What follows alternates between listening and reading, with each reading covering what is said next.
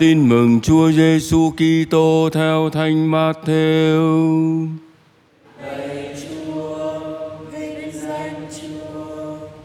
Khi ấy Chúa Giêsu vào thành Capernaum thì có một viên đại đội trưởng đến hỏi Chúa rằng: Lạy thầy thằng nhỏ nhà tôi đau nằm ở nhà, nó bị tê liệt và đau đớn lắm.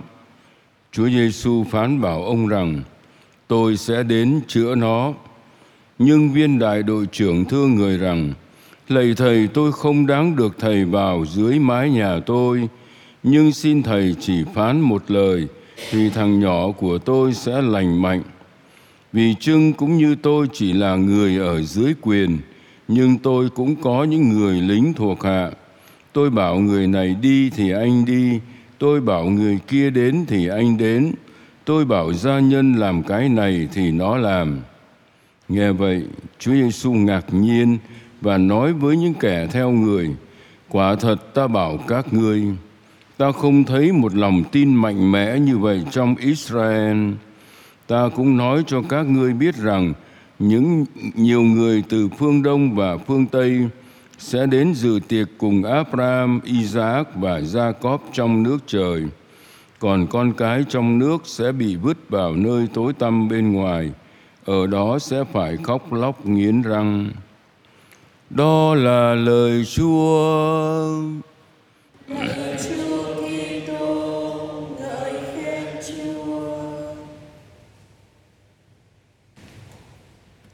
Kính thưa quý vị cao niên, quý bệnh nhân và anh chị em rất thân mến.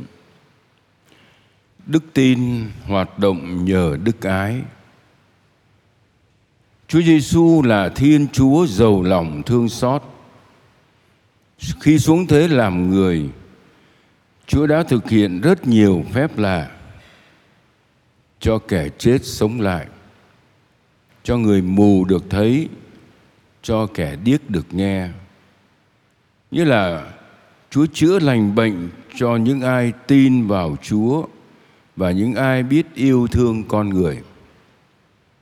Viên đại đội trưởng trong bài tin mừng hôm nay là một bằng chứng. Theo Thánh Matthew, viên đại đội trưởng trực tiếp đến xin Chúa chữa lành cho gia nhân của ông. Còn theo Thánh Luca kể lại thì viên đại đội trưởng có người nô lệ bệnh nặng gần chết. Ông ta yêu quý cái người ấy lắm, nên ông cho mấy kỳ mục của người Do Thái đi đến Chúa Giêsu xin người cứu sống người nô lệ của ông. Thằng nhỏ trong Matthew chính là người nô lệ. Viên đại đội trưởng này là một người yêu quý dân chúng, và chính ông cũng đã xây cất hội đường cho dân. Ông lo lắng cho sức khỏe của người đầy tớ nên ông đã can đảm đến xin Chúa Giêsu chữa lành và cứu sống người nô lệ của ông.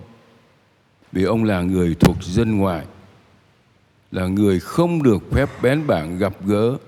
Nếu đến nhà thì càng làm cho mình bị ra ô uế theo luật của Lê Vi, của Do Thái.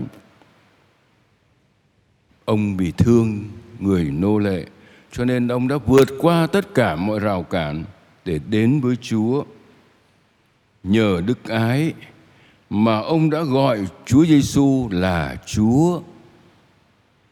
Ông tin mạnh mẽ, Chúa chỉ phán một lời, gia nhân của ông sẽ được lành mạnh. Ông không mặc cảm vì là người ngoài. Cái lòng thương người của ông khiến cho ông tin và làm cho lòng tin của ông hoạt động. Trước lòng tin mạnh mẽ như vậy, trong dân Israel hiếm có. Không những Chúa Giêsu chữa lành bệnh thể lý cho người đầy tớ, mà còn chữa lành bệnh tinh thần và làm cho ngôi nhà tâm hồn của ông viên đại đội trưởng này được xứng đáng để Chúa đến ban ơn dồi dào. Suy niệm lời Chúa hôm nay, chúng ta nài xin Chúa tăng cường lòng mến của mỗi người chúng ta bằng những việc bác ái yêu thương cụ thể như thư mục vụ mùa vọng và Giáng sinh, Đức Tổng Giám mục Du Xe, người cha chung của Tổng giáo phận Sài Gòn chúng ta, mời gọi là chúng ta hãy quan tâm đến những người nghèo, những người bị gạt ra bên lề xã hội, những người cần sự trợ giúp của chúng ta, có thể là một nụ cười, một viên kẹo, một gói bánh, một ký gạo. Và khi tình yêu thương của chúng ta càng dâng cao thì nhờ đó đức tin của chúng ta mỗi ngày thêm mạnh mẽ hơn. Như thánh Phaolô đã nói trong thư Galata, chương 5 câu 6 đức tin hoạt động nhờ đức ái.